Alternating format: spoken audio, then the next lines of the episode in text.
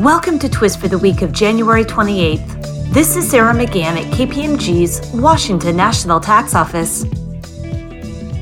The Utah Tax Commission recently addressed the taxability of the sale of custom storage solutions and separately stated installation charges.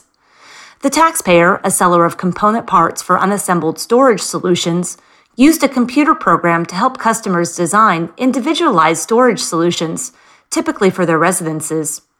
After determining a design for a customer space, individually packaged component parts comprising the storage solution were sold to the customer.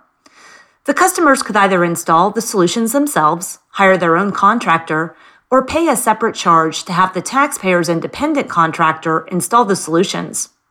Under Utah law, sales of tangible personal property are subject to sales and use tax, while sales of real property improvements are not subject to sales and use tax. However, if the storage solutions were sales of real property improvements, the taxpayer would be considered a real property contractor subject to sales and use tax on the items converted to real property. Accordingly, the key issue in the ruling was whether the taxpayer was selling tangible personal property or was acting as a real property contractor when it sold and installed the solutions for customers. In a lengthy and thorough ruling, the Commission concluded that the taxpayer's sale of custom storage solutions constituted the sale of tangible personal property. Specifically, the Commission determined that the storage solutions did not become part of the real property upon installation. The storage solutions were not customized for each underlying residence in which they were installed, did not become an indistinguishable part of the walls, could generally be removed without causing permanent damage, and could be moved to another location without the need for repairs or replacement parts.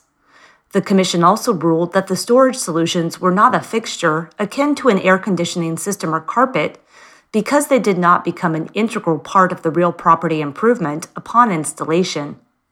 Lastly, the Commission concluded that the separately stated installation charges were not subject to sales and use tax.